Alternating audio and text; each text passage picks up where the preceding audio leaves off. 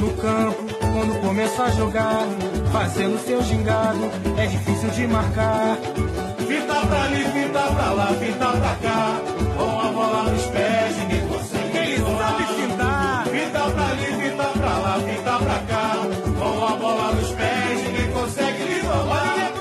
Det er nu onsdag aften, og det er endnu en gang tid til en gang brasserbold, hvor jeg, Andreas Knudsen her hjemme i Danmark, og øh, Peter Arnholdt i Brasilien, sådan vender det mest vigtige, der er sket i brasiliansk fodbold her den, den, den sidste uges tid, og selvfølgelig kigger vi også fremad, hvad der skal ske. Men øh, allerførst, så skal vi jo lige igennem de sædvanlige ting, og jeg plejer at spørge dig, Peter, hvad har du haft din fodbolduge til at øh, få den til at gå med? Du fortalte jo sidst, at du skulle ud og se øh, Chapecoense spille fodbold. Kom du det? Nej, det gjorde jeg ikke. Øh, jeg er simpelthen blevet ramt af en kraftig forkølelse, og det er ikke så fedt at skulle se fodbold, når, når indholdet er ens, og det er dobbelt så stort, som, som en skal. Så jeg blev hjemme her, er det søndag, og så også øh, tager jeg ikke ud og ser Atletico Mineiro. Øh, de spiller i aften mod øh, Avaí. Men jeg fik alligevel set en, en del god fodbold, fordi øh, fredag, der spillede Atletico Mineiro mod øh, Paysandu, som var tophold i, i CB. B. De spillede øh, øh, her på Independencia, så dem så jeg. Og så lørdag tog jeg ud og så en øh, U20-kamp, også Atletico Mineiro, og så øh, Ponte Nova, som er en by, som ligger, jeg tror det er fem timers kørsel øh, herfra. Så det var meget spændende at se, hvad der rører sig i, øh, hvad skal kalde det, øh, sådan lidt udenom om øh, den her, hvad skal kalde det, fodboldmetropol, øh, øh, Belo Horizonte. Så, så det var fint. Og så i morgen, så har jeg også en rigtig god kamp på, på programmet, fordi de er nået frem til finalen i, i øh, uh, U20-pokalturneringen. Og den står mellem øh, Atletico Mineiro og så dit hold, Flamingo. Flamengo. Jeg var jo så ja, lidt, på den ene lidt ked af det, og på den anden side rigtig glad, fordi at Atletico de var så op mod mine favoritter fra Vasco da Gama, og, og efter de Atletico havde tabt hjemme 2-1, så vandt de udkamp 3-2. Så, så jeg, jeg får ikke mit, mit hold i finalen til gengæld, så får jeg en finalkamp her tæt på, hvor jeg bor. Så jeg græder lidt med en øje og, og smiler med det andet. Mm. Mm. Så sådan er det. Men hvad med dig, Andreas? Ja, øh, først så vil jeg knytte en kommentar til, til det, du lige har sagt med den finale mellem Flamengo og Atletico Mineiro. Lige i den, øh, den omgang, der har jeg faktisk nogle nyheder for, for et par podcasts siden, der sagde jeg, at jeg ville have fat i uh, Flamingos U20-træner, og det har været lidt af en, en sej kamp, men uh, jeg tror endelig, der er kommet hul igennem, og det kan vi lige tage lidt senere, hvad, hvordan situationen er der. Men uh, hvad, hvad min fodbolduge den angår, så har den faktisk været i- en lille smule mager, for jeg har ikke set alle de kampe, jeg gerne ville, men dog har det lykkedes mig at se lidt. Men øh, jeg har brugt min pinse ved at tage en tur med familien til, til København. Øhm, lørdag, der, der ville ungerne og, og konen, de ville gerne ud og handle lidt. Og øh, hvis der er noget, jeg ikke rigtig gider, så er det at gå ud og handle. Så jeg tog mit øh, tøj på, og jeg havde den dagens anledning valgt at tage en øh, flamingo-trøje på af lidt ældre slags, og så med titallet og så Zico på ryggen. Og øh, vi går så rundt i byen, og på et tidspunkt, så skal ungerne og konen ind og se på en eller anden butik, der, jeg kan sgu ikke huske, hvad de solgte. Det er nu også ligegyldigt. Men jeg gider ikke derind, fordi der var simpelthen et hav af mennesker. Og så står jeg der på, jeg tror det var på Bredgade, og så kigger jeg op og ned af, af strøget og ser på, kigger sådan lidt frem og tilbage på folk, og opdager, at de er jo alle sammen turister næsten, dem der er derinde. Og øh, ja, det er jo også selv, men fordelen er jo, at jeg snakker jo sproget. Og øh, apropos det, så lige pludselig, mens jeg står i mine egne tanker, så er der en mand, der siger, er I flamengister? Og det tænker jeg ikke sådan umiddelbart over. Og da han så endnu en gang siger, er I flamengister? Så vender jeg mig om og siger, at jeg var, som man gør på portugisisk, poisonão. Han henvender sig direkte til mig, og så siger han så, har der været lodtrækning til øh, den brasilianske pokalturnering endnu? Nej, så, så, det, det, så vidt jeg husker, så er det først her om, om et par dage, men jeg kan godt lige tjekke. Så tjekker jeg på min app, og han, mens jeg står der og kigger på min telefon, kan du se, at jeg har alle mulige brasilianske app. Så han sådan griner lidt, og han også ser, at jeg har min Flamingo-app, så griner han endnu mere. Så siger han til mig, jamen han håbede virkelig for mig, at jeg var flamingister, at Flamingo, de skulle møde øh, Parmeters. Palmeiras. For han var jo selv Corinthians-fan, så det ville være godt for ham, hvis Palmeiras og Flamengo spillede sammen, spillede mod hinanden, for så ville Corinthians få en nemmere modstander. Nå, siger jeg så sådan stille og roligt. Men det bliver også en spændende kamp i, i, i aften, når øh, Corinthians skal møde Santos. Så kigger han sådan underligt på mig, og så spurgte han mig, om jeg vidste øh, noget om brasiliansk fodbold. Så sagde jeg, jamen det, det skulle jeg da mene. Øh, for jeg synes, at Corinthians de har et rigtig, rigtig godt hold for tiden, og selvom de vinder med nogle snævre resultater, så tror jeg faktisk på dem i mesterskabskandidat, som mesterskabskandidat. Og så sagde jeg til ham til sidst, så sagde jeg, og øh, jeg kan garantere dig for, at jeg tør ved med, at Jean han scorer et mål. Så grinede han sådan, og så ønskede han mig held og lykke med Flamingo, og så gik han tilbage til sin familie, hvor der var en, der sagde, øh, hvem var han? Og så siger ham manden, jamen det var en eller anden brasilianer.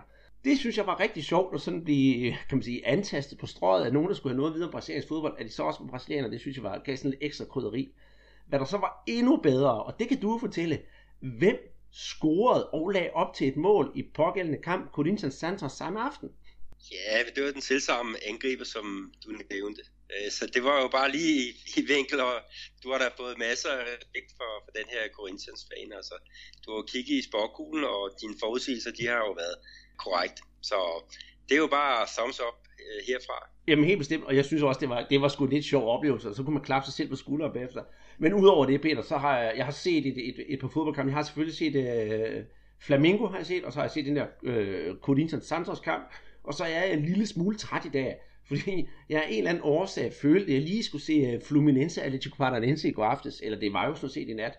Så jamen, jeg er da med på det. Ja, vi, vi kommer jo til at køre et program, hvor vi siger først uh, landsholdet, fordi der er jo øh, to øh, testkampe, som øh, skal spilles i i Australien, og den første, det er jo det her superklassiko mod øh, Argentina. Men så skal vi også øh, rundt om runden i Brasilien, ikke, hvor der har været, været øh, fuld øh, spilleopgang, altså man har fået afviklet den øh, fjerde spillerunde, ikke, og ja, som du fortalte, så var der jo også kamp her i, i nat, det er så den femte spillerunde, som man tog, tog hul på. Så skal vi snakke pokalturnering, fordi som du også siger, så har der jo været lodtrækning, og der er jo nogle øh, spændende øh, emner øh, der. Og så skal vi jo nok også lige måske kort nævne øh, Copa Libertadores, fordi der er jo også noget lodtrækning, der, der venter der. Og så har vi jo fået også en, øh, et besked på vores øh, Twitter, og det er vi jo rigtig glade for. Vil, vil du lige afsløre, hvad, hvad den gik ud på? Det er, øh, det er simpelthen den historie om, om det kære hold af International fra det, fra det sydlige Brasilien, som jo simpelthen har haft en detur uden lige, øhm, og ligger rodet rundt nede i den næstbedste række af PT, og du har jo harmet meget over dem, især på grund af deres træner, øh, og der har vi simpelthen fået et spørgsmål om, om, om vi ikke snart får dem se igen i, i, i, den, i den bedste række, fordi vedkommende, der har stillet spørgsmål, er stor Gremio-fan, og han elsker jo Grenau, ligesom vi gør, så det skal vi da også lige runde. Vi kommer selvfølgelig også til at snakke om, om øh, vidunerdrengene øh, Vinicius Junior, og ham har du haft øh, øh, under øh, lup. Men det kommer vi jo ind på, øh, når vi går kampen igennem der med, med rundt om, om runden. Så det, det bliver jo et øh, spændende, og må ikke vi op på, på en time og 10 som vi altid plejer. jo, vi prøver at begrænse os, men det er dæmme svært. Vi har så mange ting, vi gerne, gerne vil snakke om. Men hvis vi vender blikket mod landsholdet, så, så står der jo en kamp mod øh, Argentina for døren. Og det er jo, man kan sige, med to meget forskellige baggrunde, at øh, de to hold, de skal møde hinanden. De har jo mødt hinanden i hav gange, og de kender jo hinanden ud og ind. Og vi har jo tidligere snakket om... Det er jo så Argentina mod, mod Brasilien. Det skal vi nok lige have med. Ja, selvfølgelig, selvfølgelig. Øh, de kender jo hinanden ud og ind og har spillet øh, et hav af gange mod hinanden. Øh, vi har jo selv, sådan, i hvert fald jeg har ytret mig, at det var måske sådan den forkerte modstander, at, at, at Brasilien skulle møde, hvis de skulle ud og spare. Det kunne være sjovt, hvis det var en europæisk modstander. Men lad, lad det nu ligge den kamp, vi kommer til at se på fredag, inden vi går i gang med, med, med holdopstillingerne, hvad tror du, det er, vi får at se, Peter? Fli? Vi har jo Brasilien, som har intet at tabe, kan man sige, overhovedet. De skal bare finde ud af formen til, til VM næste år, og finde ud af, hvordan det hele hænger sammen. Mens Argentina, selvom det er en venskabskamp, så spiller de jo lidt med ryggen mod muren. Ja, det er det, ikke. Argentina, de har jo fået en ny landstræner i øh, uh, Sampaoli, og, og han skal jo hive øh, Argentina op de hvad er det, fire pladser, som kvalificerer sig direkte til øh, VM-slutrunden i Rusland. Så han har jo ikke rigtig øh, noget, nogen tid, at spille, og han har jo også øh, udtaget de, de bedste spillere. Altså, selvom der var måske nogen, der kunne tage til lidt, øh, lidt sommerferie, så er Messi med, og alle de andre øh, kanoner. Øh, hvorimod øh, Titi og, og Brasilien, de er jo allerede sikre. Øh, så øh, deres øh, landstræner, han kan nu prøve at, at finde ud af, hvordan han får skabt den bedste trup med hensyn til, øh, øh til VM-slutrunden. Og øh, man må sige, at han har udnyttet det der øh, muligheden for at, at, at planlægge, fordi han har jo givet sommerferie til syv af de spillere, som, som normalt øh, optræder i, i startopstillingen. Og det er jo blandt andet med, med at det er ham, der, som alle marketingfolk snakker om, ikke Neymar. Altså, det, øh, snakker om, at Brasilien har en, en værdi med Neymar, og en anden værdi øh, meget mindre uden. Men han er jo blevet øh, sendt på, på ferie sammen med seks andre fra, fra startopstillingen, ikke? Og så har han jo øh, prøvet nogle... Øh, altså, han har sådan holdt fast i de spillere, der var inde omkring truppen, og så har han jo så kigget lidt rundt omkring, hvorfor nogen kunne være, være interessante at, at se der. Og han har jo allerede sådan fortalt om, hvordan han starter her på, på fredag. Ja, det gør han, og øh, det han stiller op i, det er en øh, 4-1 opstilling med Weverton på mål, øh, og bagkæde, der hedder Fagner, Thiago Silva, Giu og Felipe Luis. Og så den der ene fremskudte spiller, det er jo så Fernandinho. Og så har vi midtbanen med Villan, Paulinho, Renato Augusto, Philippe Coutinho, og så Gabriel Jesus på top. Uh, altså, jeg bliver altid imponeret over, når jeg ser Brasiliens opstilling, fordi netop du siger, der er syv, der har fået ferie, men uh, hvilket hold kunne ikke bruge en af de spillere, altså nævn et hold, der ikke kunne bruge det, ja, så, så siger folk selvfølgelig Barcelona eller Madrid, men altså ret beset, de her folk, de kunne spille på næsten hvilket som helst klubhold i hele verden. Ja, det har du ret i. Øh, og, og noget af det, som, så som Titi han får, får tjekket her, ikke? det er jo netop de der spillere, der har været i anden geled. Øhm, han har også udtaget en, en spiller som David øh, Luiz for eksempel, men han har jo ikke rigtig været med tidligere, så han starter jo så på, på bænken. Altså han har jo givet øhm, Thiago Silva og Gilles, de har jo fået lov til at starte øh, inde, og de har været med omkring truppen i øh, rigtig lang tid. Og det samme gælder jo Fagner på højre bakken og, og Luis. Øh, midtbanen, det er jo også øh, Fernandinho og William, ikke, har jo også været meget på, på bænken, ikke? Og, hvor vi så har haft Paulinho og Renato Augusto og Coutinho, ikke? Som, som har været faste spillere. Ikke? Og så Gabriel Jesus er tilbage efter øh, den der skadespause, ikke? og det er jo øh, stort velkommen til, tilbage til ham. Men noget af det, vi også snakker om nu her, ikke? det er jo Coutinho. Han har jo ligget over i højre midtbanesiden, når, øh, når Neymar har spillet. Men nu har Titi så rykket ham over på, på Neymars plads, og det bliver jo spændende at se, hvordan det kommer til at, løbe af staben. Øhm, det var også det, der skete under Copa America. Her, hvad var det, øh, den, den sidste turnering, hvor at øh, Dunker han var landstræner. Der var det Coutinho, der gik over og, og, og tog Neymars plads efter alt det der... Øh, øh efter han, han øh, sad over på grund af, af OL, ikke? og det lykkedes ikke specielt godt. Men nu har vi jo en, en helt anden landstræner, vi har en helt anden, hvad skal vi sige, gejst, vi har en helt anden, måske sammenhold, en helt anden planlægning, ikke? så det bliver jo rigtig spændende at se, om, om det ikke er bare det, der skal til før Coutinho, han, han får vinger, eller han har jo allerede vinger, ikke? men altså han kan holde, holde det der høje niveau, han har vist indtil videre under tit. Jeg ved ikke, hvad, hvad siger du til, til den? Jamen, jeg, jeg synes ikke, jeg har ret meget mere at tilføje. Altså, du, du, du rammer simpelthen hovedet på sømmet. Men, men, men, men vi har jo selve holdopstillingen. Det er jo, det er jo så fint nok. Men jeg synes også, at vi har nogle spændende, spændende personer på bænken. Og, og der er jo netop, altså vi har jo selv snakket om dem, både Diego Sosa fra den hjemlige turnering og Rodrigo Caio, de har fået lov til at komme med. Og dem håber jeg faktisk også, at Chiche han giver i hvert fald lidt spilletid. Og, og, og på den måde Chiche har omtalt, øh, ja, for eksempel Rodrigo Caio, så tror jeg godt, vi får ham at se. Måske ikke mod Argentina, men måske øh, mod Australien.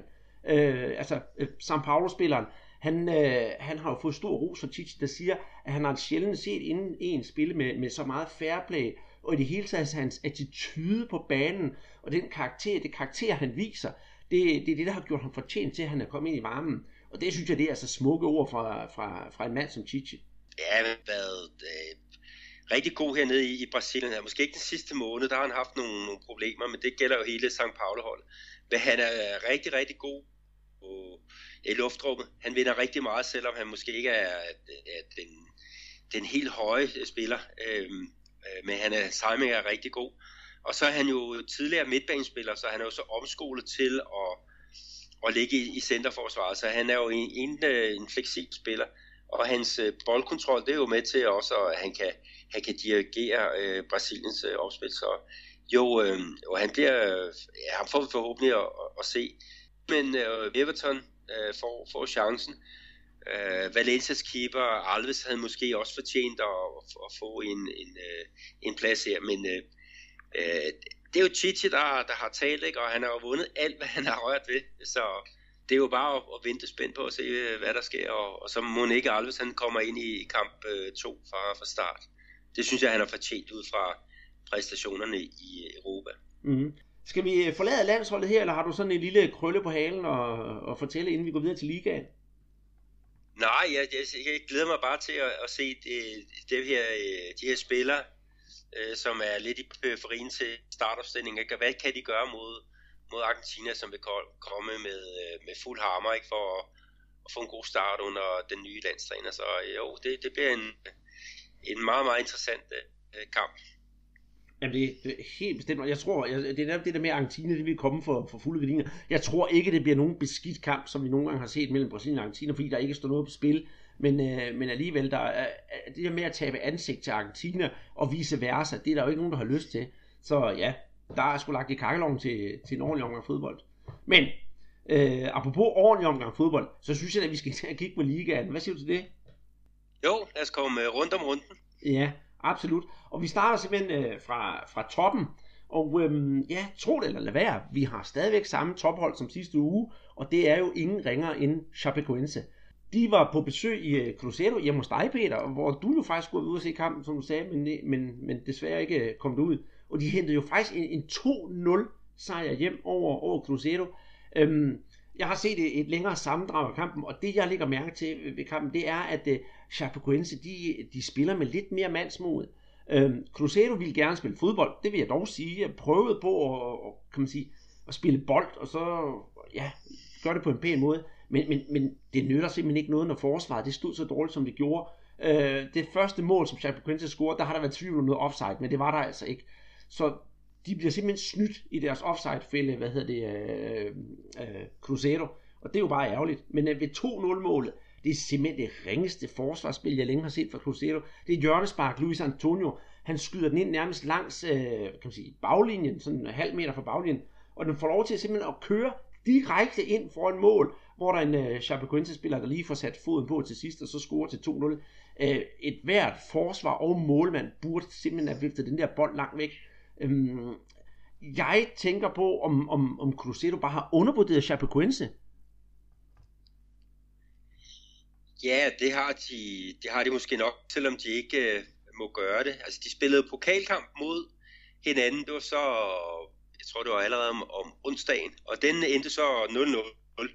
Og det betød, at Cruzeiro de gik øh, videre, og der var ført en masse ballade under, under den kamp, øh, hvor at, at øh, tilskuerne i Chapeco, de, øh, de kastede ting efter dommeren, og fjerdommeren blev ramt og blødte, og øh, der var sådan minislagsmål ude foran øh, hvad hedder det, omklædningsrummet, så der var ligesom tændt op til en, en øh, revanchekamp øh, her. Men øh, Chapecoense, de, de gik altså ud og, og overraskede. Øh, deres mål til 1-0, det blev sat ind af Wellington Paulista, øh, som er en gammel øh, målrev og var kæmpestor i, i netop Cruzeiro. Men han viste, at han også havde glemt at, score på Mineirão. Og målet til, til 2-0, der blev sat ind lige i starten af anden halvleg efter det der øh, dårlige forsvarsspil. Øh, det var stopper Grolli, som faktisk er udlejet af, af Cruzeiro, så, så der var i hvert fald grund til, til ærgelse hos det, det blå øh, hjemmehold. Men altså, ja, jo, altså, øh, øh, Wagner Mancini, som er, er Chapecoenses træner, han har jo også været ude og, og rose sit hold. Men han har så også fortalt, at det er jo nok ikke der, at man, man regner med, at man skal kunne, kunne ligge i, i så øh, i så lang tid. Så ja, man nyder det, og, og øh, fokus for det her hold, det er jo stadigvæk at undgå nedrykning. Det vil jeg, det vil jeg våge at påstå. De er jo stadigvæk med i, øh, i øh, Copa Sudamericana. Øh, de blev slået ud af Libertadores, men nu er der så Copa Sudamericana, der tror jeg også gerne, at de vil give en skalle for at, at genvinde øh, den titel, som de, de vandt på papiret her sidste år. Øh, så øh, ja, de er selvfølgelig glade for, for, for den, øh, den bølge, som de rider på i øjeblikket. Ikke? Og de, de rejser som en øh, fugl fønix efter, efter den der flytragedie i øh, ja, slutningen af november sidste år. Øh, flot, flot. Der er ikke andet at sige til, øh, end det til, til Chapecoense og hele flokken omkring det hold. Øh, alle de der nye spillere, der er kommet ind. Nye træner, nye ledelse. Altså, det har jo virkelig været et... Øh, he, altså, ja, man har jo skiftet hele brættet ud, så at sige. Ja, det, altså, det, det, er, det, det, er meget, meget fornemt. Mm-hmm. Det, er, det er virkelig, virkelig flot, det synes jeg også. Øh, desværre, kan man sige, for dem, hvis man holder med, med, med Chapecoense, så kommer de altså lidt på en svær opgave i næste runde, øh, som det er jo allerede i morgen, hvor de møder Gremio, som er, også er, kan man sige, bortset fra en enkelt svip, så er rimelig formstærke. Øhm, nummer to, det er jo... Jeg, jeg skal lige tage med, nu siger du øh, i, i morgen, og det er ikke for at drille dig. Øh, det er ikke noget med tidsforskel at gøre, det har noget at gøre med, med dårligt vejr. Øh, det er simpelthen således, at den der kamp, den er blevet udskudt til om, øh, om torsdagen, den skal ikke spilles i aften, og det er fordi, der er, øh, øh, der er simpelthen tog i den der øh, lille lufthavn i Chapeco. Øh, og jeg så nogle kampe i CB, øh, eller en kamp i CB i går, ikke? Og, og der er simpelthen så, så svært at, at, at se, hvad der sker nede på, på sådan en bane, så det er umuligt at, at flyve lige i øjeblikket. Så den er simpelthen blevet udskudt en dag, og vi, vi håber, krydser fingre for, at uh, togen den letter. Det er så i orden, og så øh, fremover, så er det dig, der får lov til at nævne tidspunkterne, og ikke mig. Næste hold, øh, som jo så ligger på, på andenpladsen, også med, af point med, med, med Chapecoense med 10 point. Det er bare målscoren, der, der er forskellig. Det er jo Corinthians, og jeg nævnte det jo næsten lige før, øh, øh, en, en, en 2-0 sejr over lillebror for Santos.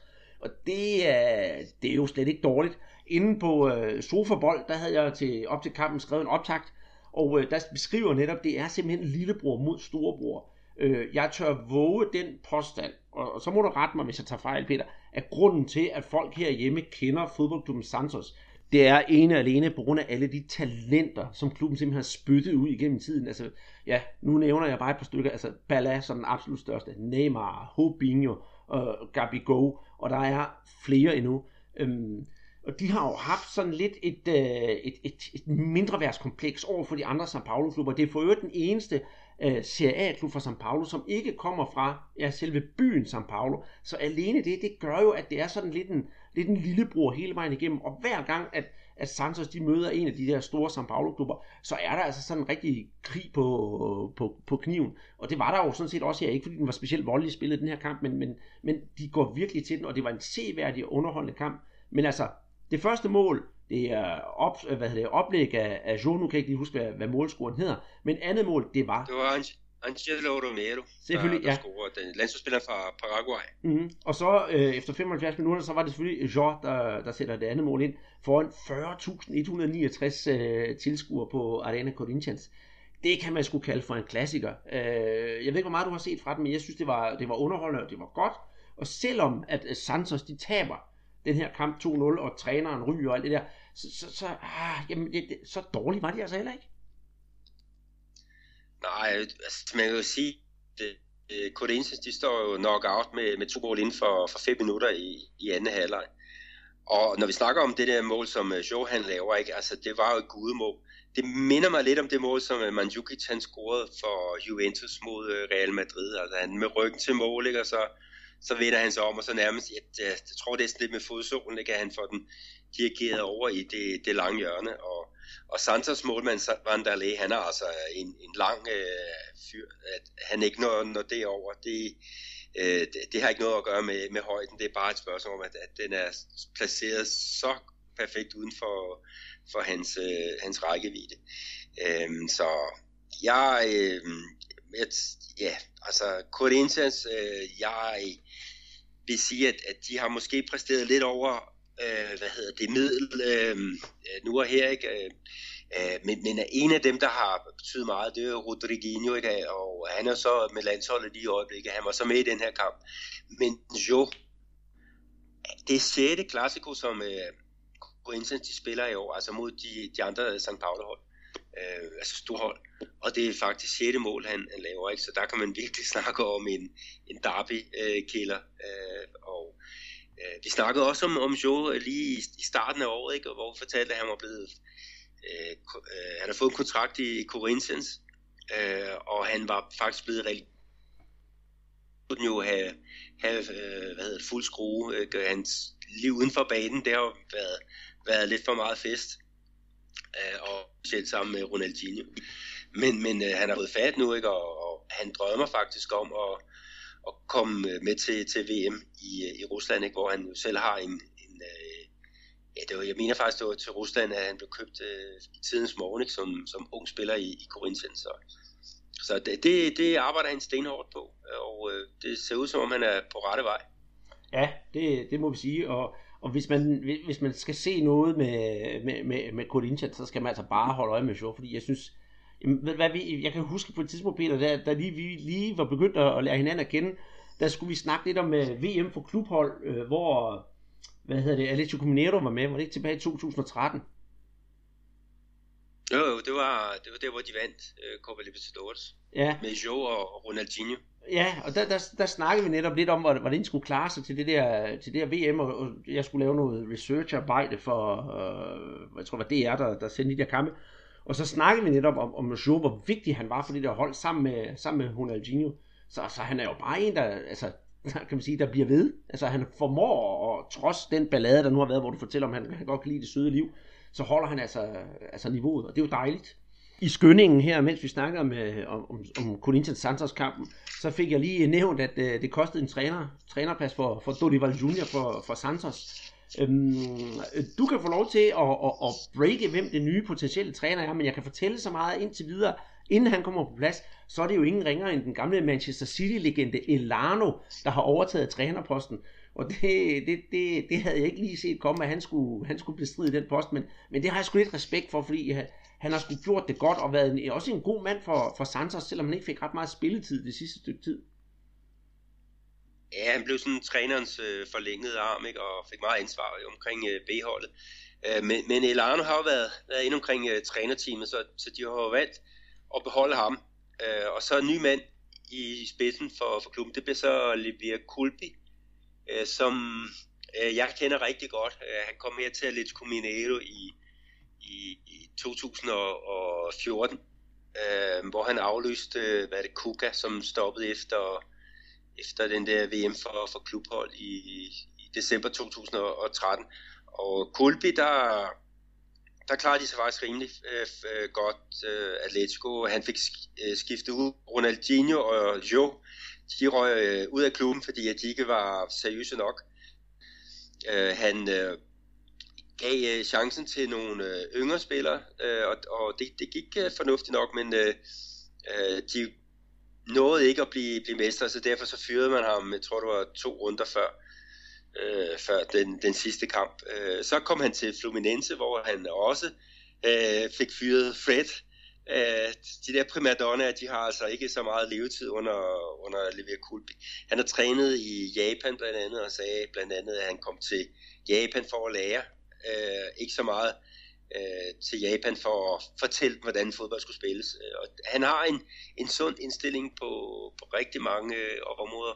Han har så kun fået øh, resten af året øh, og måske ikke, det, det kunne måske godt være, at man tænker, okay, Alano, han er måske ikke klar endnu, men øh, når det hedder 2018, så, øhm, så har Kulbe gjort sit arbejde, og øh, så, så er Elano klar til at, at køre, køre holdet videre. Øh, det bliver spændende at se, hvad, hvad, hvad der kommer til at ske der, ikke? fordi der er jo også nogle, nogle øh, lidt, øh, lidt primadonnaer i det her hold. Altså øhm, Bruno Enrique, øh, deres angriber, han blev så udvist i, i går, ikke? Og, og han har også lavet nogle dumme ting i Copa Libertadores. Det er lavet til, at, at øh, hans hoved ikke er, hvor det skal være. Øh, og Ricardo Oliveira, den rutinerede øh, angriber, det kunne måske også godt være, at, at, øh, det var en, en spiller, man, man så ud af, af klubben. Øh, og i forhold til øh, den kamp, de skal spille her i, i aften, øh, mener jeg det er, det er hjemme mod øh, Botafogo. Der er der faktisk øh, en lille sjov ting øh, set med danske øjne. Nå, ja, og det er jo faktisk, at øh, vores gode ven op fra, fra OB, Kajke Hibero, han kan komme ind fra start, være med fra start. Og det ville sgu da også være meget sjovt, at, at vi kan blive ved med at have de her, de her danskerbriller på, når vi snakker brasiliansk fodbold. Og så skal jeg lige i den her sammenhæng sådan lige få klemt ind, at uh, med hensyn til Chapecoense, så blev det til tre minutter for Tullio de Melo. Så han var altså også på banen for, for Chapecoense. Så øhm, det er, jo, det er jo rigtig godt. Mm. Jeg skal lige tage med, at øh, uh, Dorival Junior, han har faktisk været den længst siddende uh, træner i Brasilien. Han kom til i klubtræner i CA i hvert fald. Øh, han kom til, jeg tror det var juli 2015. Øh, og øh, han har altså en, en procentsat succesrate på 65 procent over 128 kampe. Og her i år, så kan man sige, de fejlede i, øh, i øh, Campeonato Paulista. Øh, de kom, er kommet dårligt fra start her i Serie A, men det er det eneste hold, det eneste brasilianske hold, som øh, er gået ubesejret igennem øh, Copa Libertadores, nu her når vi snakker, hvad er det, 8. dels øh, finalerne. Og jeg skal lige rette mig selv for sidste gang, der kommer jeg til at sige, at der var 18 hold med i, øh, i øh, hvad hedder det, en 8. dels finale. Det er jo en gang sludder. Øh, det er selvfølgelig 16 hold, der, der er med her i, i den næste fase, så det skal jeg beklage. Ja, men det er helt i orden. Du, du er, du er, du er tilgivet. Øhm, næste hold, vi finder, det er jo så på tredje plads, det er Fluminense. Og øhm, de, øh, de spillede i, i weekend, der vandt de 2-1 over Vitória. Sådan, jeg vil sige sådan lidt en, en form sejr, blandt andet på mål af, af Charlison. Og topscorer Enrique Dorado. Men det var måske ikke det, det sjoveste, hvis man skal kigge på kampen, fordi du havde, øh, du havde set et eller andet på, på Twitter, fordi Vitória, de scorede jo faktisk også, og så kom der en lille sjov episode af det. Ja, det er inde på, på Twitter, der er deres øh, officielle øh, Twitter-konto, ikke? der har de jo sådan et, et billede, de viser ikke med klublogo, og så står der goal øh, henover. Øh, og øh, det kom så frem, og så nedenunder, så er de skrevet sådan en bitekst, noget i retning af, I, hvor har jeg dog savnet dig, mit favoritbillede. øh, og det er der jo også en grund til, ikke? Altså, Victoria, de er jo kommet rigtig skidt fra, fra start, og det var deres første øh, scoring i, i Serie A i år. Øh, deres træner Petkovic, som øh, ja, de fleste, der, der kender til brasiliansk fodbold, kan, kan huske ham spille for mange, ja, rigtig mange riveklubber specielt. Øh, han er jo så um, blevet uh, forfremmet, kan man jo kalde det, til, uh, til manager. Uh, så det er ikke længere ham, der står i spidsen for holdet på, på banen, og så har de fået en ny træner i uh, Alexandro Gallo, som, uh, som på et tidspunkt også har arbejdet med engelske UL-landshold. Uh, men uh, de, de har det ikke lidt, uh, Victoria, det må man, man sige. Men, men altså, du fik jo set uh, Fluminense, fordi de har jo taget hul på, på den her femte spilomgang, ikke? og det var så uh, på Maracanã, hvor uh, Atletico Paranaense kom forbi. Ja, og man skulle... Det blev dramatisk. Det gjorde det, altså man skulle ikke tro, det var på Maracanã, der var altså kun 13.000 tilskuere på, på, på stadion. Uh, Fluminense, de havde alle muligheder for at lægge sig i front, øh, suverænt, med, og, og, og Atletico Paranaense, de, de kæmper simpelthen med ryggen mod muren. Den her traditionsklub fra det sydlige Brasilien, de har altså kun fået et point indtil videre i de, i de første øh, tre kampe, eller fire kampe, undskyld. Og øhm, det, det, det sker jo hverken værre eller bedre, at Atletico Paranaense faktisk kommer foran mod Fluminense. Og så var der jo liv og glade dage, og kampen den bølgede frem og tilbage. Og øh, efter en halv times tid, der scorer Reginaldo på oplæg af Gustavo Scarpa til, til, til 1-1. Og så ja, så, så går det hele lidt i sig selv. Stadigvæk øh, en underholdende affære. Men øh, det, der så sker, det er, jeg har faktisk lagt en tweet op om det her, inden vi øh, gik i gang med at, hvad hedder det, øhm, med, med at optage her til aften. Det er nemlig på et tidspunkt, så kommer, øh, bliver bolden den bliver sparket ind i Atletico Paranenses øh, straffesparksfelt, og øh, Henato, han prøver altså at lave et, øh, et saksespark, og det er faktisk et rigtig, rigtig flot saksespark, men hvad han bare ikke ser, det er uh, uh, Wanderson, han står lige bagved, så Wanderson han får faktisk uh, et ordentligt los i hovedet og går fuldstændig ud som et lys. Og det ender med, at der må komme en ambulance ind for, for at hente ham ind på stadion, for han ligger fuldstændig ja, altså hen, hen på jorden og, og er besvimet. Men uh, til alt held, så kommer han op på en borger, og han får sådan en halskrav på og sådan noget, og så er han på vej ud af stadion, så vinker han altså lige, så han kom til sig selv igen, men en, en yderst, yderst ubehagelig episode, og hvis man kigger på det der tweet, jeg har lagt op, så kan man virkelig se, at det er, altså, det gør nok mere ondt, end det sidste tweet, jeg lagde op, hvor bolden rammer to mænd i testiklerne. Ja, det, det, er da, det er da helt sikkert. Så vi skal ønske en ja, god bedring til, til vores Atletico Paranense. Men lige til med, at, at målscoren for øh, Atletico, det var så, hvad det, Pablo, og det er jo en af de, de spillere, som jeg synes i hvert fald var, var forrygende her øh, sidste år. Øh, og øh, klubben har jo været ramt lidt af, at, de har prioriteret deres øh, kampe i Copa Libertadores så højt, så det er jo gået ud over øh, spillet i, i Serie A. Så, øh, men, men nu skal de altså til at hente nogle, nogle point ind, ikke? og øh, ja, øh, et point på Maracanã mod Fluminense, det er vel acceptabelt, ikke? men øh, når vi snakker 6. runde, ikke, og så skal de jo, og hjemmebane, så skal de jo også til at hente nogle, nogle tre pointer, ikke? fordi ellers så kommer de til at, og ligger og rode ned i, i bunden. Øh, ja, de ligger jo allerede rigtig skidt til, ikke? og der er jo kun et hold, der, der er klaret sig dårligere, ikke? og det var Atletico Guayanense, ikke? som er oprykker, som ikke har fået en eneste sejr i, i de her nu øh, fire spilrunder. Ja, og næste kamp på hjemmebane, det er faktisk mod Santos, så det bliver altså ikke en af de helt nemme. På fjerdepladsen, hvis vi skal kigge på den, der finder vi øh, med undtagelse af en enkelt kamp, det hold, jeg synes, der undskyld, spiller mest positiv fodbold PT i, i, i Brasilien, og det er jo ingen ringer end, øh, en, en, en Gremio. Og øhm, som du ved, Peter, så kan jeg jo godt lide lige at, at, at spille et stykke musik for dig en gang imellem. Og øh, det vil jeg også gøre denne her gang, og så skal jeg se, om du kan gætte, hvorfor. Ainda vai levar um tempo pra fechar o que feriu por dentro. Ja, Peter, kan du uh, gætte sammenhængen? Nej, der, der har du sat mig skak med det endnu en gang. ja, ja, men hvad, hvad den, er, den er måske også lidt søgt. Det er den store brasilianske kunstner Lulu Santos, som, øh, som spiller et af sine numre fra en anden, en anden tv-serie, der hedder Malha Sound, så tror jeg, har kørt de sidste 25 år nede i Brasilien. Og øh, kan du så gætte, hvorfor jeg siger, det er Lulu? Ja, det kunne måske godt være noget med målscoren at gøre i lige, den her match. Lige præcis, vi. Hvem er det, der bare ja, endnu en gang slår til for, for Gremio, når, det skal, når der skal spilles fodbold? Det er jo Lucas Barrios og, og Luan, også forkortet Lu og Lu. Ja, jamen, det jo, det jo, det jo rigtigt nok.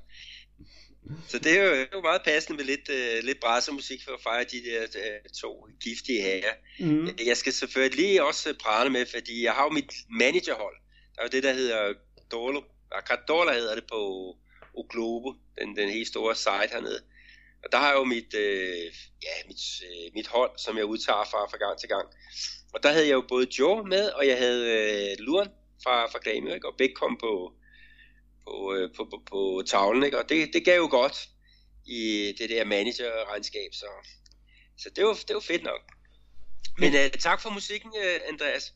Men hvad, hvad med hensyn til, til kampen? Har du taget nogle, nogle specielle noter på, på den? Jamen, øh, det kan du tro, jeg har. Øhm, fordi det er, øh, øh, altså, altså, ja, øh, første mål, det blev scoret på, på, på et straffespark, og jeg kunne egentlig godt tænke mig at høre din mening. Var der straffe, eller var der ikke straffe? Jamen, jeg synes, der var straffespark, og det var et af at, uh, sådan et infantilt uh, straffe, som der blev gået, begået på Shadow uh, stopperen, som for øvrigt også er med på mit, uh, mit sofahold. Det skal jeg lige også have med. Um, men Vasco har haft problemer med, at, at de har simpelthen indkasseret for, for mange straffespark, ikke? og præsidenten øh, Miranda, han har jo han har som sædvanligt været ude i medierne ikke, og snakker om, at det nærmest er blevet, blevet forfulgt. Men, men altså, de har et problem med, med deres øh, defensive aktioner i og øh, det koster. Altså øh, fem straffespark, øh, det, er, det er godt nok meget at, at indkassere, men øh, dommeren skal jo dømme, øh, hvad de ser, så, så ingen grund til, at øh, Miranda, øh, han, han øh, græder tørre tårer her på, på, øh, ja, på Sport TV og hvad de, de ellers hedder. Mm. Og jeg synes faktisk slet ikke, øh, nu du siger det med grad tørre tårer, så skulle han nærmest måske også øh, skamme sig lidt, fordi øh, ja, Gremlus øh, mål til, til 2-0, det bliver altså scoret tre minutter ind i overtiden. Men kort før det, der får Nene, han får det gule kort for at filme sig til et straffespark. Og det var altså, altså det var virkelig, virkelig pinligt af Nene, synes jeg. Han kommer ind i feltet, og så, øh, jeg kan ikke huske, hvem det er, om det, om det, er, om det faktisk er Lukas Bardi, og står også ind i feltet, der, der, der når at trække sig, så han falder ud i ingenting, og søger et, et straffespark, som ikke er der. Det synes jeg, det synes jeg også er, er fuldstændig tåbeligt, og fuldt retfærdigt, han får det der gule kort. Ja, jeg er, jeg er helt enig øh, med dig. Men det var flot øh, uh, væltet. Altså, han laver en halv skrue øh, den, øh, den kerne inde, ikke? Så det kunne være, at han skulle satse på noget, noget gymnastik.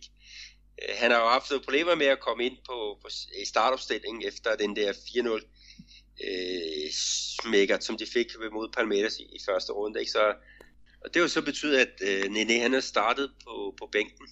Um, og det gjorde han faktisk også her i den her match, selvom om Luis Fabiano han øh, var fraværende. Øh, og han kommer jo, kom jo så ind, ikke? og øh, det er selvfølgelig ikke øh, tilfredsstillende for en, en spiller af Nenes øh, status. Ikke? Og, og meldingerne, det er jo også, at han er på udkig efter en, en anden klub. Øh, så, så hvem ved, det kan være, at vi skulle ringe til øh, FC Midtjylland. det, det kunne da være en rigtig, rigtig god idé. Mm. Um, hvis vi kigger på, på holdet, som ligger på femtepladsen, der finder vi øh, uh, Curitiba. Og um, ja, de øh, vandt 1-0 hjemme mod øh, Atletico Paranaense, og vi skal bare lige huske på, at jeg ved godt, vi snakker om Atletico Paranaense og, og Fluminense, men det er fordi, de er lige en kamp foran. Øh, den, fik jeg ikke, den fik jeg ikke rigtig set, Peter. Har du noget at, at tilføje til den? Jeg går ud fra det som, som ja, er sådan lidt en pligtsejr til Curitiba. De er jo ikke dem, det hold, der spiller mest, og, og, og altså, det mest prangende fodbold i Brasilien.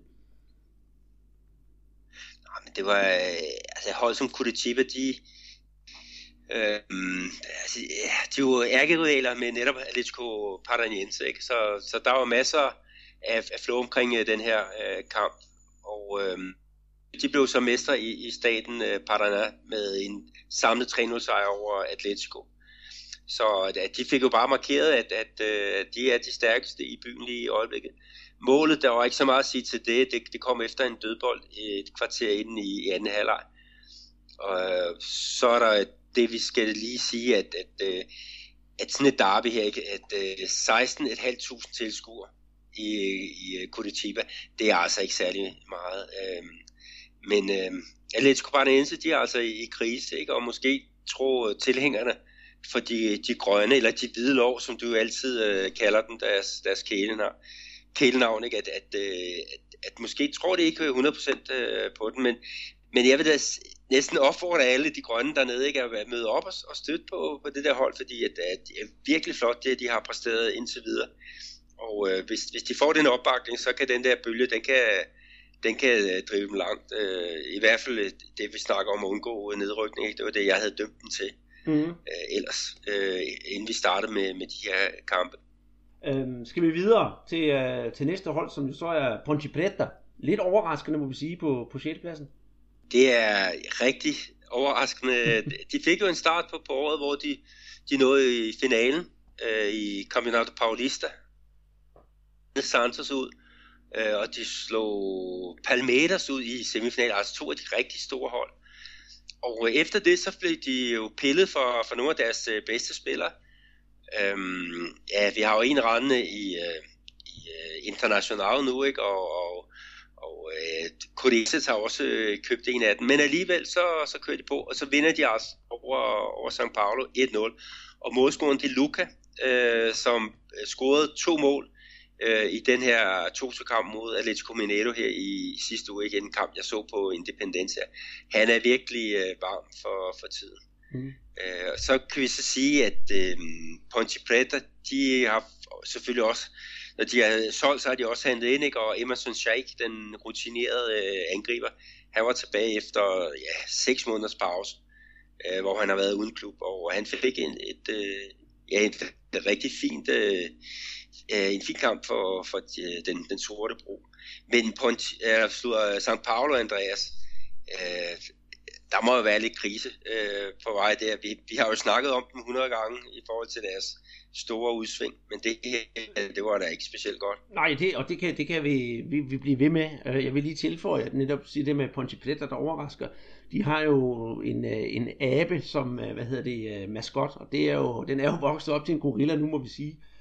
Først så vil jeg lige tilføje noget til kampen, fordi den blev faktisk 5 minutter forsinket, det ved jeg ikke, om du er klar over. Øh, nej. Nej, og det, og det har undret mig også meget. Øh, de kommer ind, og der bliver siger goddag til hinanden, og nationalsang, og jeg skal komme efter, skal jeg. Og så lige pludselig, så forsvinder målmanden, og så er han væk i en 3-4-5 minutter, og så kommer han ind igen, og så bliver kampen fløjt i gang. San Paulo, de kommer ind i deres opstilling, som de gør, og målmanden, de er jo altid lidt anderledes klædt. Men jeg kan ikke lige huske, hvad målmanden han hedder lige nu. Han hedder... Lige, Henrik er der Anja? Nej, det, nej, nej, nej, det var uh, Henrik Hibero, der stod på mål. Men han øh, havde taget hvide strømper på i dagens anledning, og ikke de der øh, røde, sorte og hvide strømper på, som, som Paolo øh, normalt spiller i. Da dommerne så så det, så de tvang ham altså til at gå ud og skifte strømper, så fra for hvide, hvide strømper spillede han i de klassiske San Paulo strømper. Lidt sjov episode, fordi det er jo trods alt kun målmanden. Jeg ved ikke, hvad, hvad, hvad reglen for beklædning er i den, den sammenhæng, men øh, han blev altså tvunget til at skifte. På spillernes øh, ja, ja, trøje, bukser, øh, øh, hvad hedder det, strømper. Så, så den, er, den er lige efter bogen.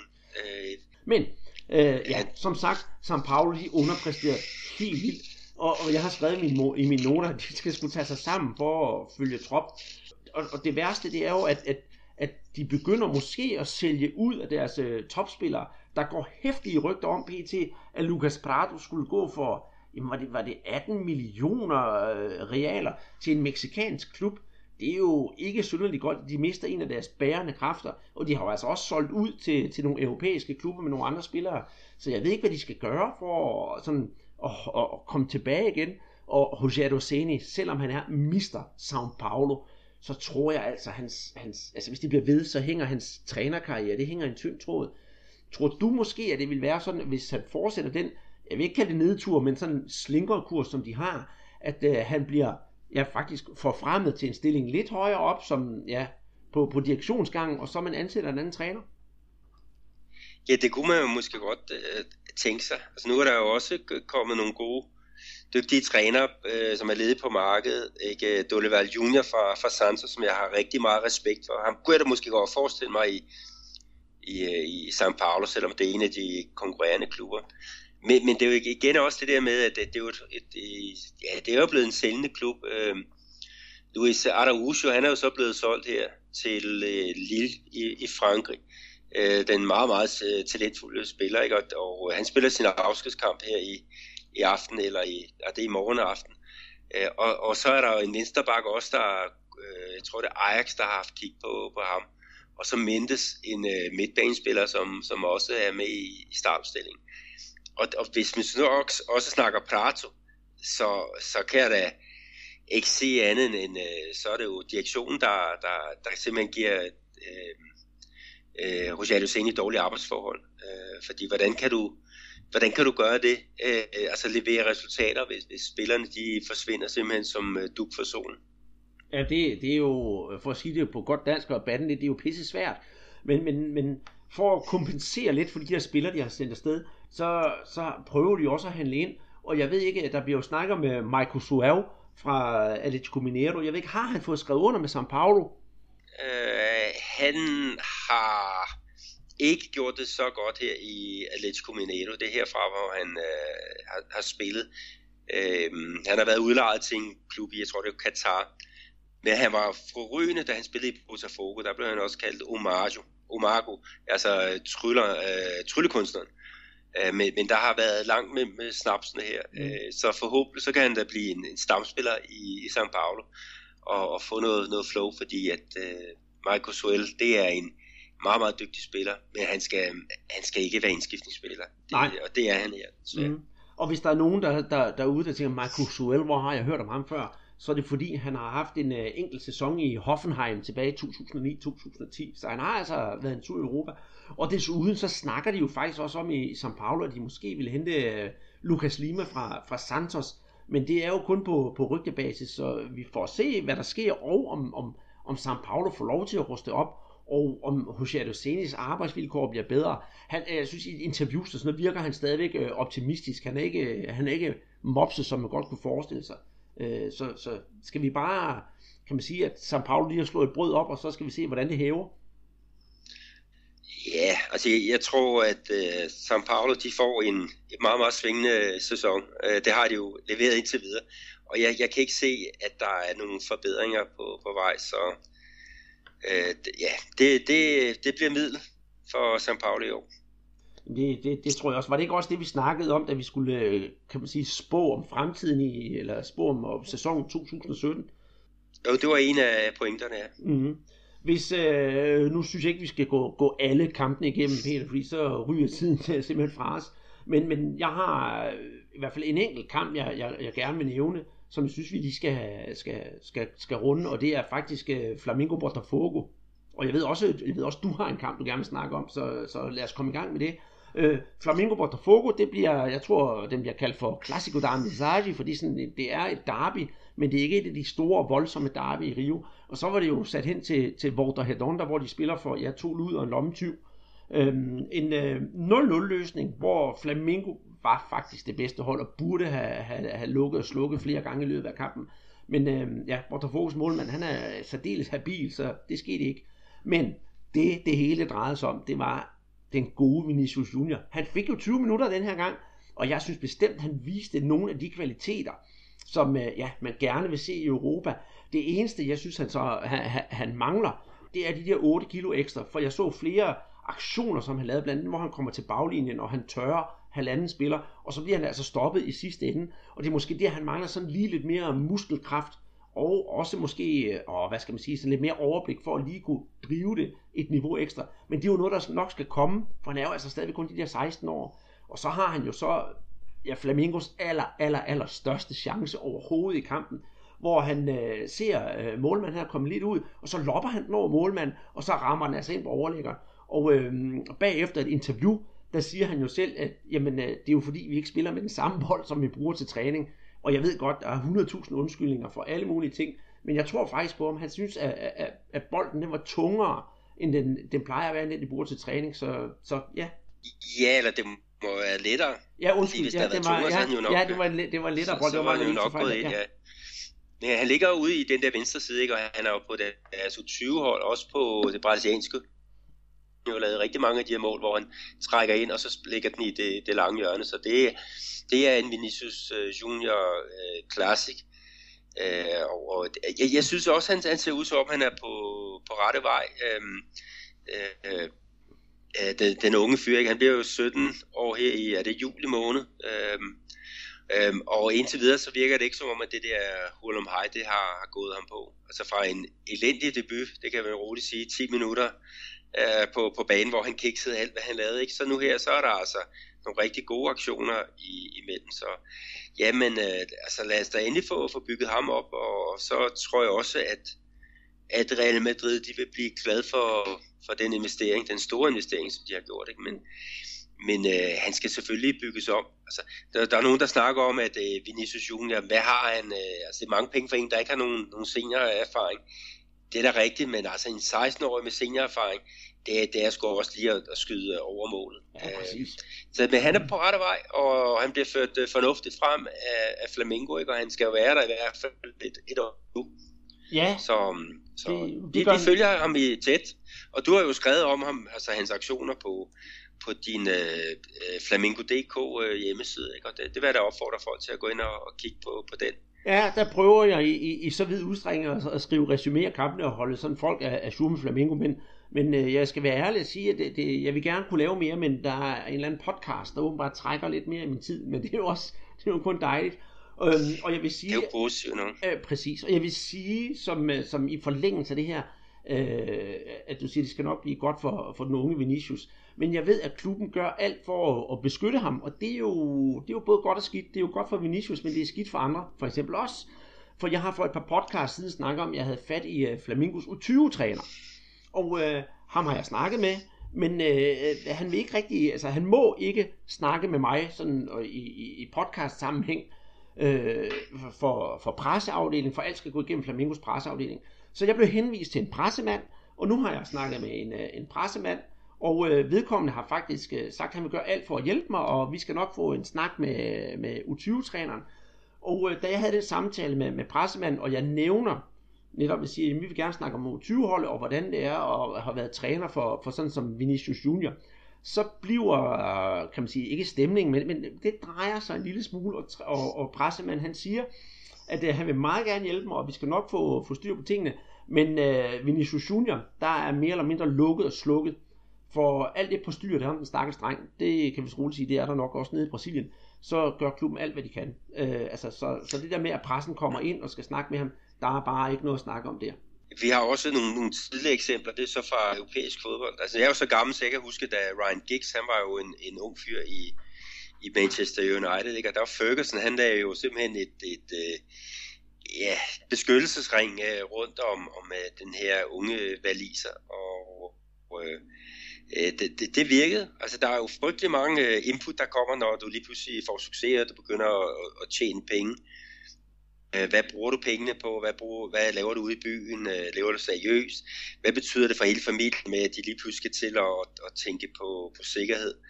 Øh, vi har jo et, et eksempel i Rubinho, øh, da han øh, var i Santos, der blev hans øh, mor, hun blev bortført, og der måtte han jo virkelig betale en masse penge ikke, for, for at få hende tilbage i live. Og, og jeg tror, det var to uger eller sådan noget, at han var, eller hun var, var forsvundet.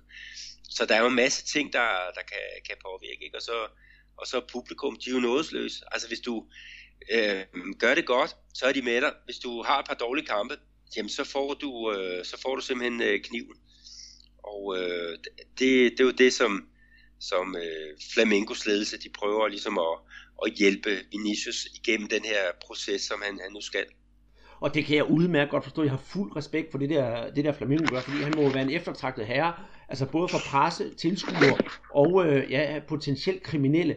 Men øh, hvis vi nu kigger nærmere på, kigger lidt tilbage på, på Flamingo-kampen, så, øh, så, så, har, så har Flamingo, de har jo fået oprustet lidt her til, til, til sæsonen, og selvom de har, de har spillet, ej, de har ikke spillet dårligt, det vil jeg ikke sige, men men resultaterne, de her, de er udeblevet lidt, øh, altså en sejr og tre uafgjorte, så trænger de til, til en sejr, og de har jo købt en, øh, en ny spiller.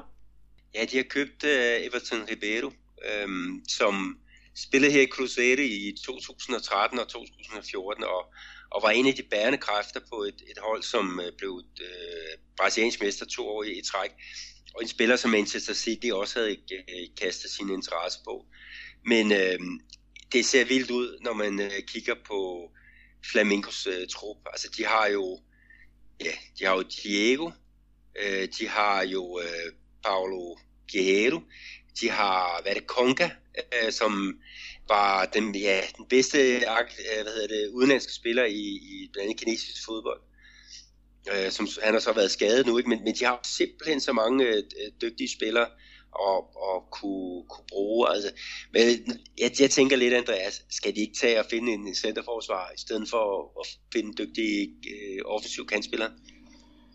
Oh, jo, det synes jeg da også, det skal, men det er jo Brasilien det her, Peter. Vi satser, brasilianerne satser jo aldrig defensivt. Det skal jo bare frem over stepperne.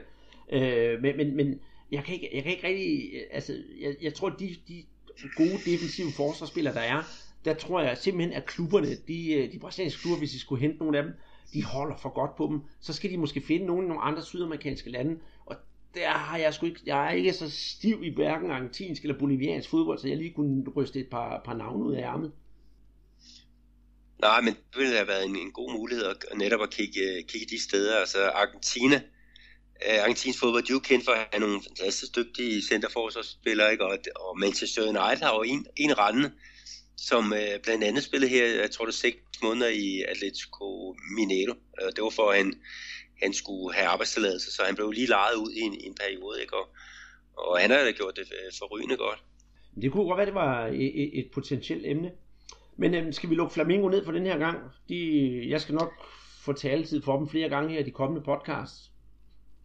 Ja, for sådan der. Men, men Andreas, vi har jo også de forsvarende mester. Altså, de var jo i en, øh, vigtig hjemmekamp mod Atletico Mineiro. Jamen, øh, og øh, det, har, det endte jo med en 0-0. Det, det gjorde vi. Og det har du noget på? Jamen, det har jeg. Jeg, jeg kan lade os starte med at sige, at, øh, at, at, at der var nogle tåbelige ting i den her kamp. Altså, Robinho, der får, får, får, hvad, får han gul kort for brok, eller hvad, hvad det er for noget, fordi de er frustreret. Og målmanden for, for Atletico Mineiro, han, han får sørge også gul kort for at simpelthen at sparke, hvad hedder det, straffesparkspletten væk. Han står og losser ned i straffesparkspletten, så det bliver helt en ordentlig gang mudder. Er, er, er, det, er det bare fordi, det er Atletico Mineiro, der er frustreret? Ja, jeg ved det ikke, men, men det var da i hvert fald, øh, skal sige, kampens øh, højdepunkt. Den, den ender jo så 0-0. Men øh, Palmeiras hjemmeholdet, de får tildelt et, et straffespark øh, i første halvleg. Og så kommer det der med, dommeren lægger bolden på, på pletten. Rubinho, han kommer gående hen og brokker sig, og så losser han den der bold af helvede til. Og det koster selvfølgelig et uh, god kort.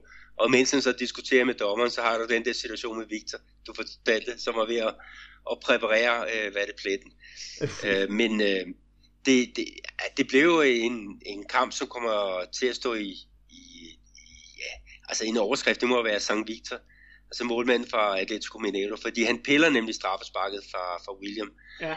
Og, og Victor, han var jo den helt, helt store held af Atletico Mineiro, de vandt Copa Libertadores i 2013, hvor de var igennem, jeg tror det var to øh, straffesparkskonkurrencer, hvor han hæver nogle fantastiske øh, redninger ud af ham, og så gav en, en kvartfinale, øh, jeg kan ikke lige huske, hvem der var, de spillede mod, men der får modstanderholdet, udholdet, de får et straffespark i overtiden, og hvis de scorer på den, så øh, er Atletico så ude. Men der får han altså reddet den med, med knæet. Øh, så, så han er virkelig en, øh, en legende her i, i, øh, i Belo Horizonte, i hvert fald hvis du er holder med Atletico Mineiro. Mm. Og, og her der gjorde han det sgu igen. Mm. Men for dem, der holder med Palmeiras, de var jo straks ude med, med riven efter kampen, især efter, efter træner Kuka. For ja, vi kan jo roligt sige, at, at, at São Paulo, de ligger sådan, ja, et, et godt, godt nede i midten af, af feltet. De ligger på en, en PT, en 13. plads. Kun vundet én kamp, to nederlag og uafgjort. Så det, det er jo ikke så godt. Så der blev sat stor fokus på, for eksempel en af som Felipe Melo, han var jo på bænken. Og folk de siger, hvad sker der? Hvor, hvorfor det? Og det bliver han jo så spurgt om, og siger, hvorfor har du så løntunge øh, spillere på bænken? Og øh, vil du høre hans svar? Meget gerne. Jeg tænker ikke på, hvad spillerne tjener. Jeg går simpelthen efter den bedste opstilling. Den dag jeg ikke gør det, så skal jeg til bekymre. Er du enig med, med Kuka i den her betragtning om, at øh, ja, der skal bare sættes hold, så er vi ligeglade med lønninger? For det er jeg. Ja, men jeg synes, det er den, den sunde holdning at have, og øh, han var ikke den eneste, øh, hvad hedder det, løntunge spiller, der var på bænken, altså Felipe Melo, fordi øh, Borja, som, som jo blev købt ind som den helt store stjerne her i år, han startede jo også på, på bænken, men det var også, at der har haft lidt problemer med, øh, med øh, fysikken her på det seneste, været lidt småskadet. Øh, men men øh, han har jo en fantastisk trup, øh, Kuka, og selvfølgelig skal han da spille øh, sin kort med, øh, med omtanke. Og det betyder, at der er engang med, med nogen, som, som kommer ja, ud og, og varme lidt øh, bænken. Man kan så sige, at Felipe Melo, han har jo fået masser af karantænedage i, i Copa Libertadores, ikke? hvor at øh, Palmeiras er nået frem til, til 8. final. Øh, men de er jo så stadigvæk med her i selvfølgelig i Serie A, men de er jo også med i, i pokalturneringen. Øh, så øh, altså, Felipe Melo, han, han får ikke så mange øh, kampe på den der bænk. Det, det tror jeg ikke. Det var bare noget, der, der nu var det ligesom hans øh, tid, og, og Kuka synes, der var fornuft i, i det. Han skal holde truppen varm, så at sige, ikke? og det, det ser vi jo også med, med landsholdet, ikke? hvor Chichi han nu giver noget plads til, til nogle af dem, der er, er lidt uh, periferispillere. Ja. Uh, og, uh, man må holde, uh, ja, man skal holde folk til, til ilden, også uh, løntunge spillere, og, og det som man regner med er, er stamspillere. Altså, og de dårlige resultater, de lunkne resultater, resultater til trods, øh, Øh, så Palmeiras, de lider lidt af det samme problem som, som Flamengo, de, de underpresterer en lille smule for tiden, men jeg synes, at øh, i de der øh, interview med Kuka, han virker utrolig velafbalanceret og rolig, og, og, og man kan bare mærke, at han har en eller anden, for overskud, øh, en eller anden form for overskud, hvor, han, hvor det lyser ud af øjnene, han siger nærmest, at hvad, rolig drenge, vi skal nok komme igennem det her, og det tror jeg faktisk også Palmeiras, de skal. Øh, jeg mener stadigvæk, de er, altså, de er, er kandidater til at, øh, at genvinde titlen som brasiliansk mester. Så at de pt. er på 13. plads, det betyder ikke så meget. Det er lige et par kampe, så kan de nok komme op igen. Øh... Vi skal så også lige have med, at Kuka, han har jo sine øh, lilla bukser, hans lykkebukser. Og de er jo ikke røget på pension endnu. Han er jo meget overtroisk, øh, den kære Kuka. det, det er rigtigt. Og, og dem, havde, dem, dem havde han faktisk på til kampen, Peter. Og, han, han, det havde og, han. Og, og har du set, jeg ved ikke om du så noget fra kampen, at, at folk øh, inde på stadion, de begynder at rende rundt og så vifte med lilla bukser? Det er nemlig rigtigt, ja. Den, den er, det er en rigtig god pointe. Øh, så lad os nu se, om han øh, måske skal skifte en anden farve, om, om det lilla øh, hvad skal vi sige, at, at heldet ved det lille er ved at gå over nu, ikke? så må han jo bare finde på noget andet. Jamen, øh, hvis han beholder bukserne lang tid nok på, så bliver de vel brune. Ja, eller gule. ja, ja, hvem ved. Øhm, det næste kamp, jeg faktisk gerne vil snakke om, det var Bahia, der viste, der viste stor form her mod, øhm, hvad hedder det, Atletico Goianense, men tiden er så fremskrevet, vi er jo allerede, allerede langt over en time, så, så den, øh, den må vi øh, desværre glemme, men jeg kan bare tilføje at sige, at, at Bahia, de spillede simpelthen en fantastisk kamp, og øh, med den kamp, vi spillede, så sagde de nærmest, at vi rykker sgu ikke ud. Øh, jeg har ikke øh, mere at tilføje. Har du det? Nej, jeg, jeg synes, det så rigtig godt ud. Jorginho, øh, han er jo så blevet træner for, for holdet. Han var jo med på det brasilianske landshold, der vandt øh, VM i øh, 94, ikke? og spillede også i Bayern München. Så, så hvis øh, folk de kan huske ham, så, så ved I i hvert fald, hvor han er nu. Øh, den aller, aller sidste kamp fra den her øh, fjerde runde, det var Avaí, som tog imod Sport Recife. Og vi snakkede jo lidt om Sports nye træner, øh, Luxemburgo, øh, ham der har været i Real Madrid øh, blandt andet. Øh, og øh, vi tvivlede noget på, hvordan han ville kunne klare det, og vi kan sige, at han kom rigtig dårligt fra start.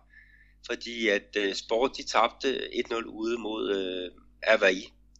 Og øh, ja, nu skal de jo så spille her i, i aften, ikke, hvor de så tager mod Flamingo, og Flamingo og Luxemburgo, de har jo en, en uh, historie sammen på, på godt og ondt. Uh, du fortalte jo også, at Luxemburgo, det er jo den træner, der har vundet flest brasilianske mesterskaber, ikke? Og, og han har jo også i perioder lavet et rigtig godt stykke arbejde i Flamingo, ikke? men uh, der er jo også en, en grund til, at han er lidt, uh, hvad hedder, polemisk, ikke? Og, uh, og han røg jo ud med, med fuld musik uh, på grund af uoverensstemmelser uh, i, i Flamingo her sidste gang, hvis, hvis jeg husker rigtigt. Ja, det var, det var, det var noget værd noget med, med, med Færs, som jeg jo heller ikke brød mig om, og ja, internt. Men øh, det er jo rigtigt, og de skal spille mod hinanden her, her til aften. Der satser jeg faktisk på, at Flamingo, de, de, de henter tre point. Skal vi lukke Serie A ned med ja, stillingen og, hvad hedder det, topscoren? Ja, lad os gøre det. Ja. Så tager du uh, top 6, det er jo dem, der kvalificerer sig til uh, Copa Libertadores. Yes, så kan du få lov til at skrabe bunden, hvis jeg må sige sådan. Øh, på førstepladsen, som sagt, Chapecoense 10 point efter fire kampe. Corinthians, det samme, 10 point efter fire kampe, lidt dårligere målscore. Tredjepladsen, der er vi Fluminense, også 10 point med efter fem kampe. Fjerdepladsen, Gremio med 9 point. Femtepladsen, Curitiba, overraskende med 9 point.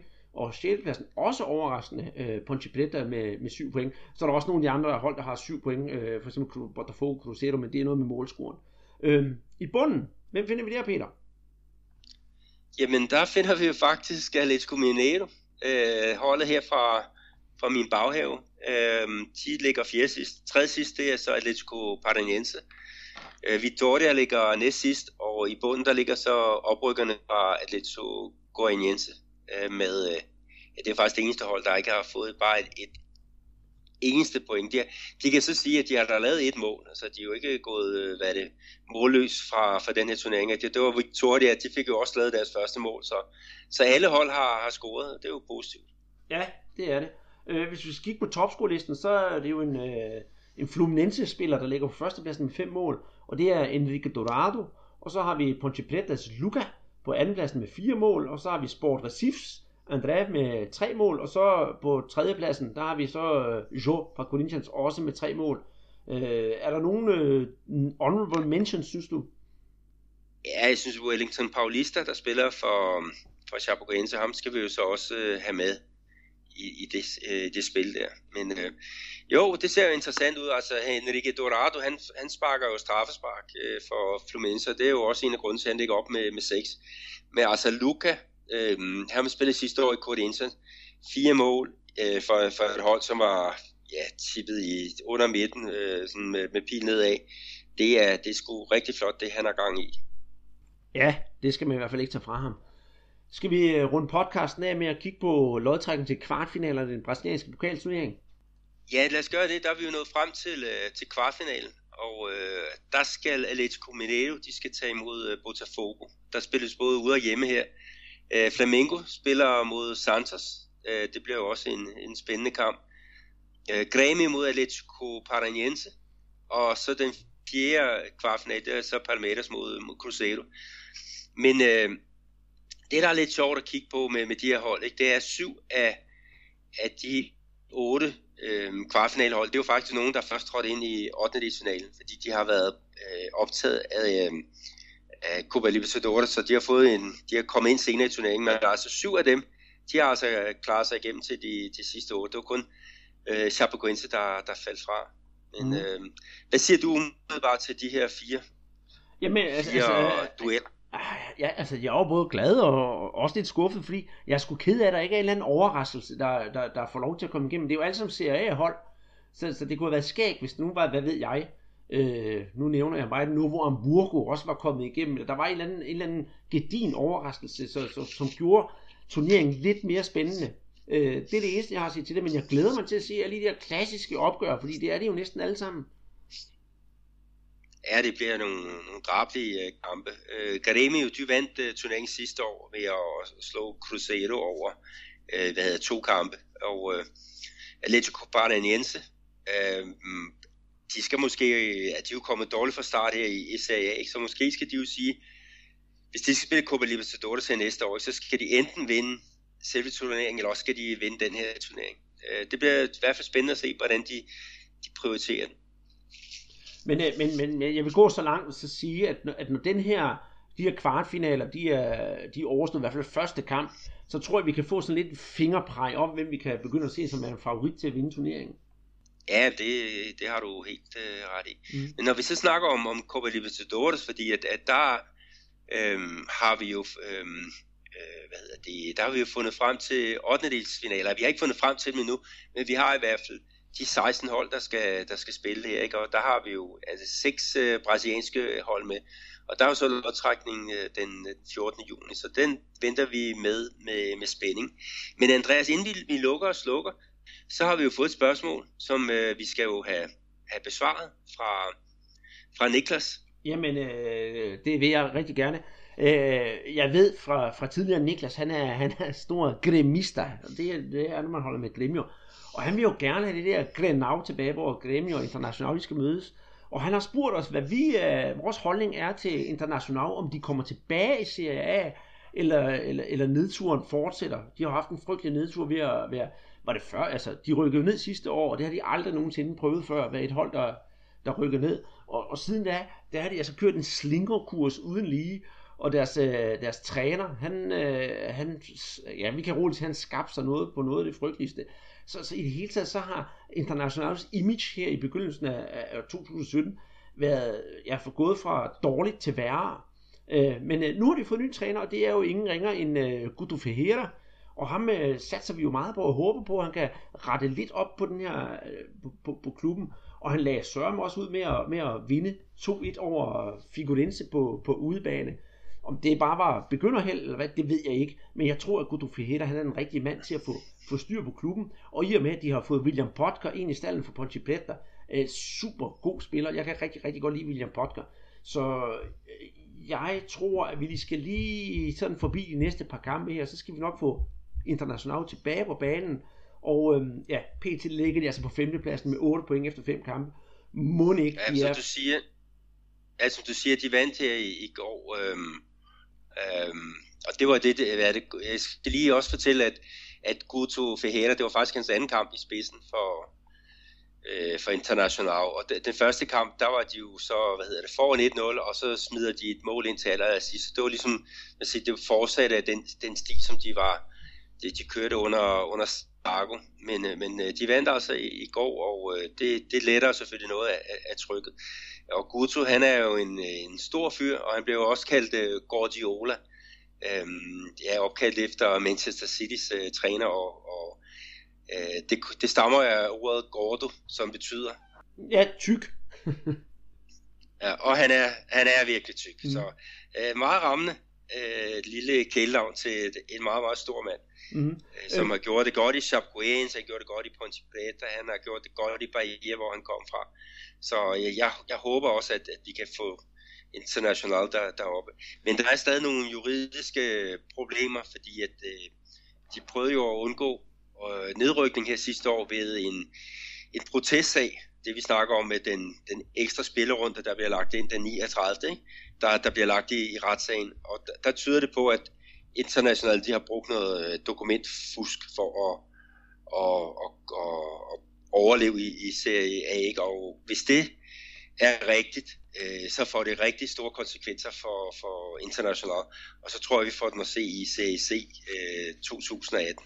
Mm. Men, men, øh, men, men det er jo en helt anden, det er jo, det er jo, jeg ved godt, det, det er lidt den samme snak, vi er inde på, om de klarer sig eller ikke klarer sig, men, men jeg valgte nu at se på sådan det rent sportslige, og jeg nåede ikke at, at snakke færdigt, inden du, inden du afbrød mig, men jeg vil sige, at jeg regner bestemt med, at vi ser dem blandt de fire, der rykker op øh, til næste år. Og så kan jeg som kuriosum nævne, at jeg, da jeg sad og, og kiggede lidt op til, til dagens podcast, så fandt jeg inde på Lance, den uh, brasilianske sportshjemmeside, sådan en liste over, hvad, de, uh, hvad trænerne i Serie A, eller kan man sige, i mange af de store klubber, uh, lavede præcis for 15 år siden.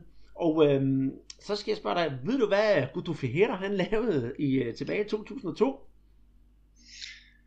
Uh, han har måske været ungdomstræner i International. Uh, han havde en god tid der, uh, inden han kom, kom videre og fik med, med seniorhold at gøre, så det var umiddelbart mit, mit bud. Ved du hvad, jeg giver dig sgu et point for den, Peter. Uh, han uh, var faktisk det, det, de træner, de har listet op af de her, Øh, der er han den eneste, som, som stadigvæk er træner i den samme klub. Dengang der var han altså træner i International. Han har været selvfølgelig nogle, nogle steder siden da, men øh, ja, For 15 år siden var han træner i international, og det er han også i dag. Han var nok lidt tyndere dengang. Der var han også kun 36 jo. Ja, men han, det bliver spændende at følge ham og, og de røde i, i kampen. Dels i retssalene, men, men også på, på banen. Og øhm, ja, hvis alt går vel, ikke, så får vi jo nogle Grenau Classico. Det blev jo kaldt det, det, det ondeste Classico i, i hele verden. Øh, og, og øh, ja, vi, vi kommer da til at savne det i år. Forhåbentlig får vi det i, i 2018. Mm-hmm. Og med, med, med, med ønsket om uh, Grenau i 2018 i Serie A, vel at mærke, for det kan sagtens komme i statsturnering, så øh, lukker vi podcasten ned for den her gang, og som sagt, så håber vi, I kunne lide, hvad vi, hvad vi har lavet. Og husk at gå ind på vores øh, Facebook-side, og det er bare at søge på Brasserbold. Vores Twitter-profil, snabla øh, Brasserpot. Og øh, ja, så er der selvfølgelig iTunes, hvor vi gerne lige vil have, at der kommer en stjerne eller to, for det giver lidt ekstra lyttere. Og vi vil også gerne lidt højere op på, på hitlisten inde på iTunes, så jeg håber, I vil kigge der forbi. Og tusind tak for den her gang, siger Andreas, og en meget forkølet Peter Arnholdt. Ainda vai levar um tempo pra fechar o que feriu por dentro. Natural que seja assim, tanto pra você quanto pra mim. Ainda leva